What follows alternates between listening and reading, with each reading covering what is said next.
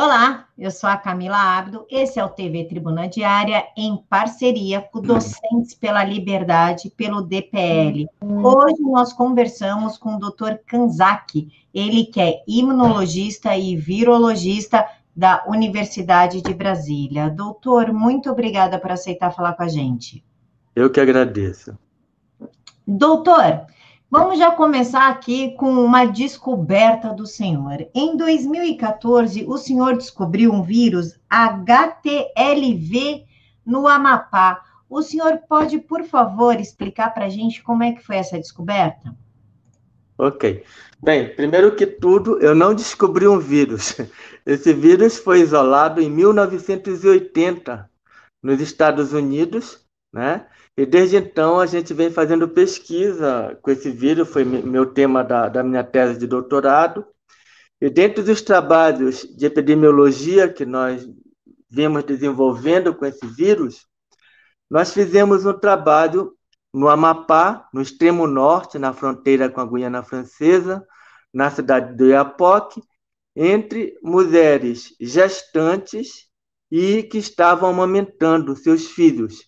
Então, nós pesquisamos o HTLV, que é o vírus humano com tropismo por linfócitos T, né? E que esse vírus é um retrovírus, vamos dizer assim, primo do HIV, certo? E que está envolvido principalmente é, em leucemia e linfoma de linfócitos de, de adultos, e doenças neurológicas, como a paraparesia tropical espástica ou é, neuromielopatias associadas ao HTLV1. Bem, e nesse trabalho que nós conduzimos no Amapá, com mais ou menos umas 400 senhoras entre gestantes e mães que estavam amamentando, nós não encontramos nenhum caso positivo, mas nós sabemos que no, no Amapá, principalmente em áreas é, onde há maior predominância de pessoas de origem africana, negra, nós encontramos é, o vírus. Isso porque há, há teorias de que o vírus foi trazido da África para o continente americano durante a, o transporte de escravos, mas também Há outras teorias que o vírus também poderia ter vindo pelo Pacífico, chegado à costa pacífica por habitantes da, do, do continente australiano, pelas diversas ilhas que nós encontramos é, entre a Austrália e a costa pacífica no, no continente sul-americano. Né? Então, são as duas teorias. Né? E também é, através do estreito de Bering, né, pelo continente norte-americano. Bem, então no Amapá nós não encontramos nessa população é, de mães gestantes e lactantes o vírus. Muito possivelmente, se nós aumentarmos essa população, é possível que nós é, vamos encontrar casos positivos. Mas o que demonstra para a gente é que é uma baixa prevalência do HTLV no norte do Amapá. Doutor, nós estamos aí vivendo o que a mídia chama de pandemia. Certo. Mas nós já tivemos H1N1, o Zika vírus, que foi extremamente grave, porque é com microcefalia, e nem por isso foi tomada essas medidas de quarentena, tranca todo mundo, usa máscara, fecha comércio, por que essa diferença se H1N1 e o Zika vírus são tão danosos ou até mais danosos que o próprio Covid? Realmente, o Zika vírus estava ameaçando a reprodução humana. E nem por isso é, ocorreu toda essa, essa confusão generalizada, vamos dizer assim. Né? Bem, eu atribuo isso mais a questões políticas, porque cientificamente né? Nós que estudamos virologia, nós que estamos no laboratório, não vemos é, tanto, tanto pânico, tanto medo, tanta, tanta histeria o que atualmente está ocorrendo. Né? E observa-se também que pessoas sem nenhum conhecimento, ou com pouco conhecimento da área, é, vêm repassando, através da mídia, informações equivocadas, errôneas, causando terror né, na população. E o que, que, a população pode fazer? É enganada. Né? O senhor tem uma grande preparação para falar sobre o assunto, então vamos falar sobre vacina. Nós temos aí a opção de Oxford, que já deu problema, foi inclusive é, bloqueado o, os testes na data de ontem, e nós temos a da China, que vai começar no dia 15 de novembro, e é da vacina russa. Entre as três, com, ressaltando a vacina russa, qual é a melhor? A gente toma a russa, toma de Oxford, toma a da China ou não toma nenhuma, doutor? Como é que funciona? O uso de uma vacina agora, né, é, é, é muito precoce. Primeiro, nós temos que as vacinas geralmente levam de 10 a 12 anos. Apesar do avanço da tecnologia, pouco conhecemos sobre o vírus, pouco conhecemos da patologia da doença, da, do, do, do mecanismo de patogênese viral. Pouco conhecemos como o sistema imunológico responde.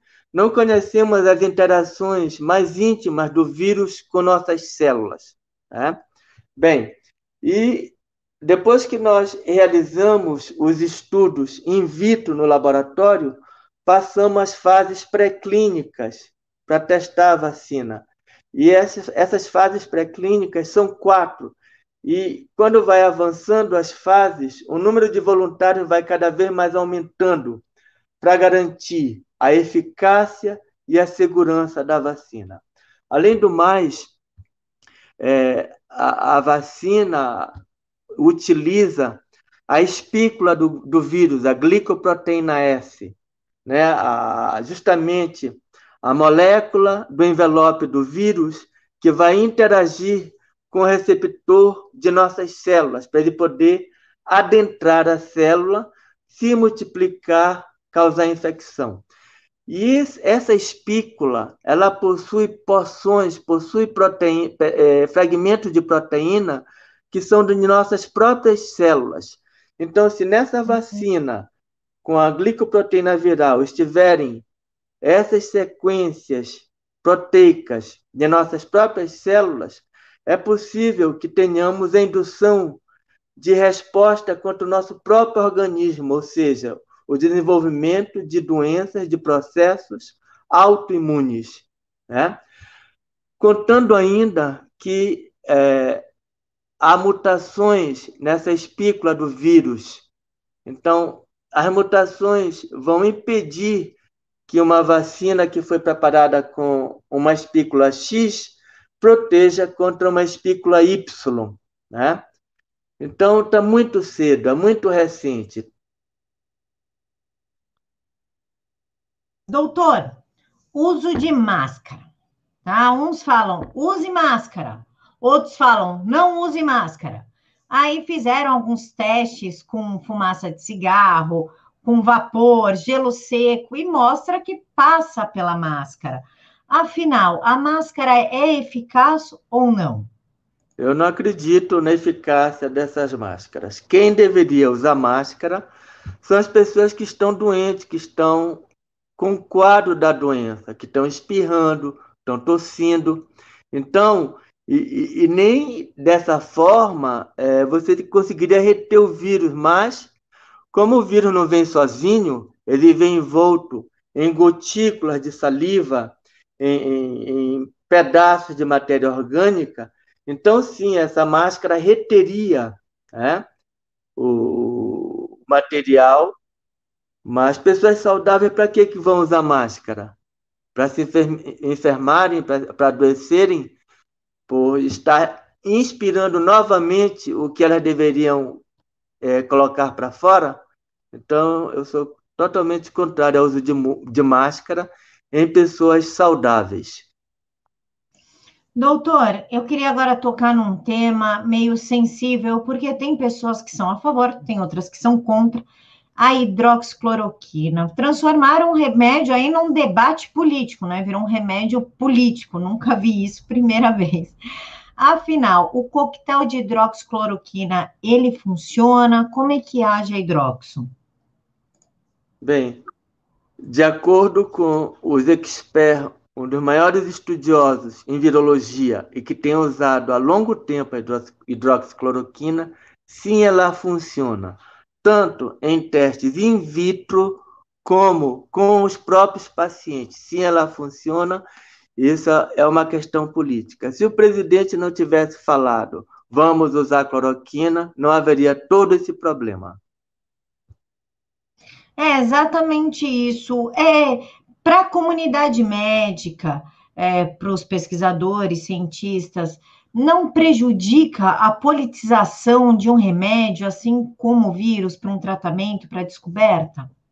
Com certeza que prejudica, porque as pessoas com sintomas iniciais da infecção, utilizando a cloroquina associada com a azitromicina e outros medicamentos indicados, ela poderia simplesmente abolir a infecção, bloquear a infecção, diminuindo ah, o avanço da infecção para doenças graves e até óbito. Então, com certeza, é, se fosse utilizado esse protocolo da cloroquina com azitromicina e outros adicionais, com certeza é, teríamos menos problemas.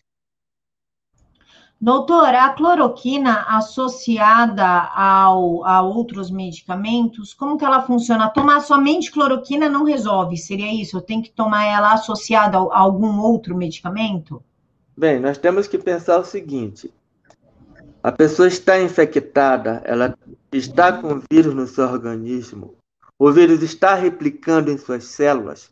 Bem, se o vírus está replicando em suas células, ele, as células vão enfraquecer. O sistema imunológico está fraco porque permitiu que, que o vírus se replicasse. Então, nós não temos apenas um vírus, né? nós não temos uma quantidade X daquele vírus, nós temos outros vírus, temos bactérias, temos fungos.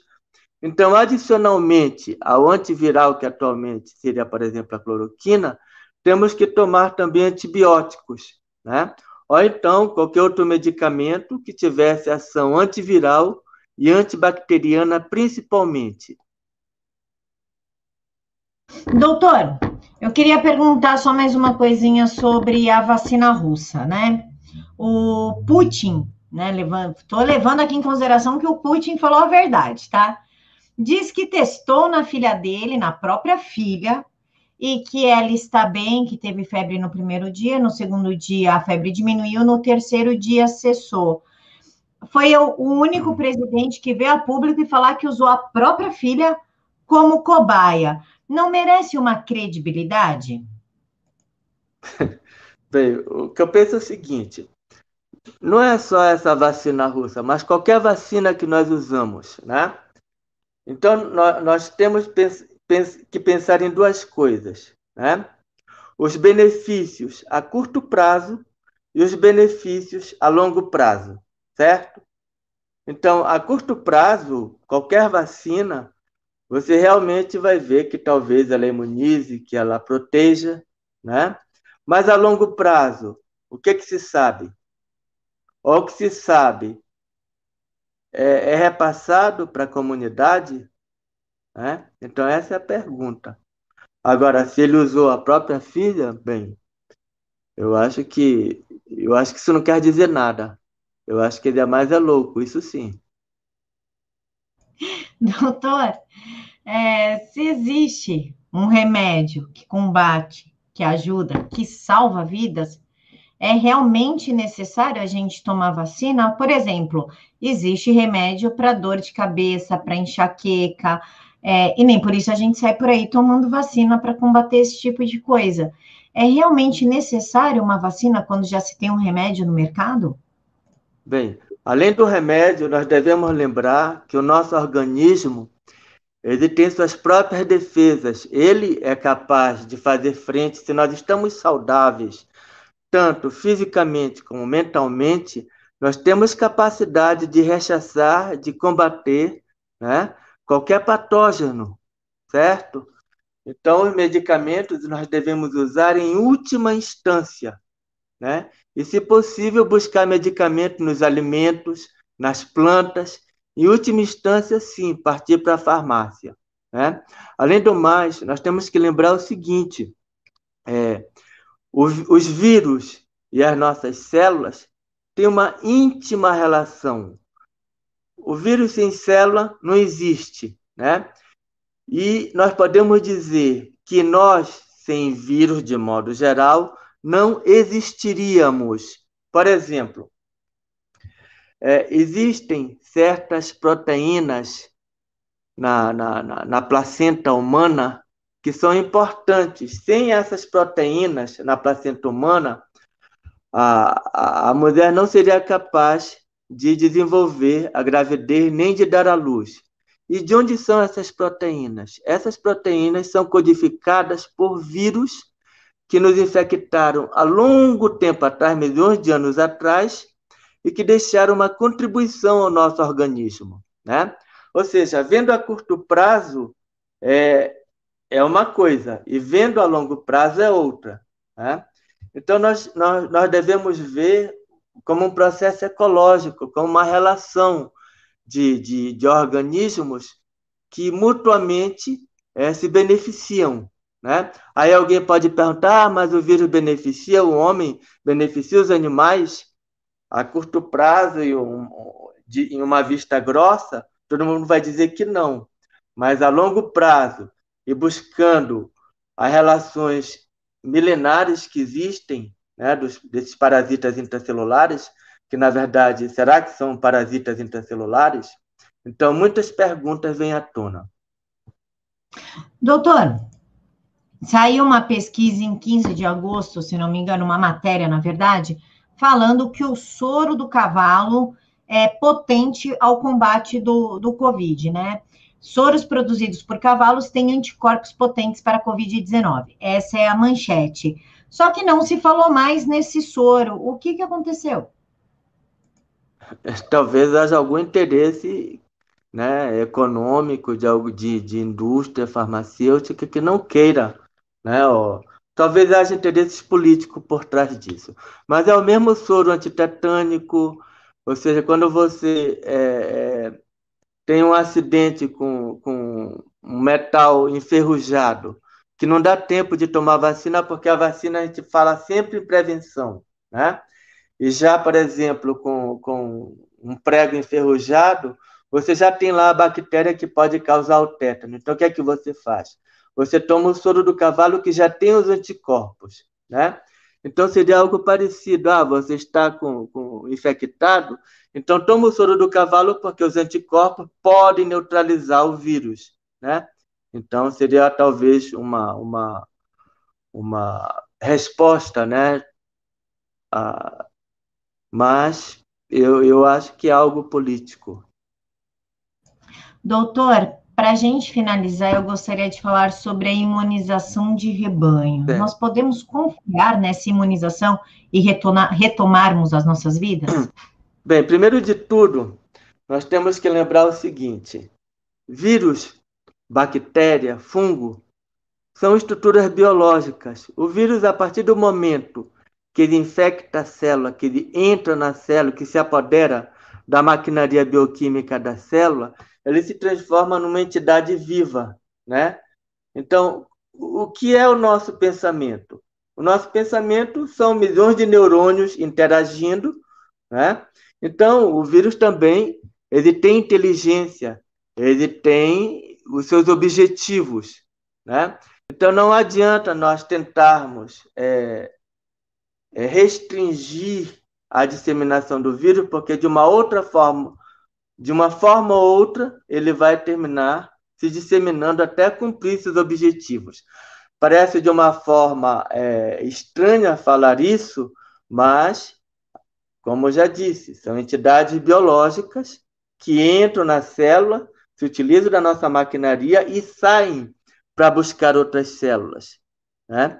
Então, à medida que o vírus se dissemina, dissemina na população, então pouco a pouco vai diminuindo é, o, o, o, impacto né, de, de, dessa disseminação, de, ou seja, os indivíduos vão ficando imunizados. Né? Além do mais, talvez seja uma forma cruel de falar, mas nós temos que lembrar que nós, nós estamos selecionando é, nós, seres humanos, mais débeis, débeis, fracos, né? Ou seja, na, na, na vida real, na selva, na, na mata, os animais mais débeis, né, mais fracos, são eliminados, infelizmente. E nós, humanos, não queremos que isso ocorra. Nós tentamos intervir nesse processo natural de, de seleção dos mais fracos. Né?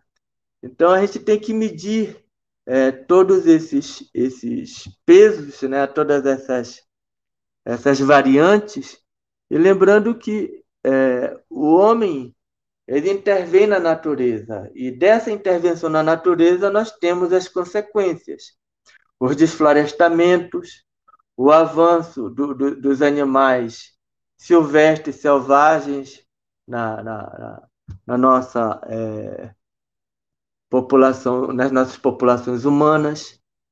Então. Doutor, para a gente finalizar, o senhor gostaria de deixar uma observação, algum recado para o pessoal que está assistindo a gente?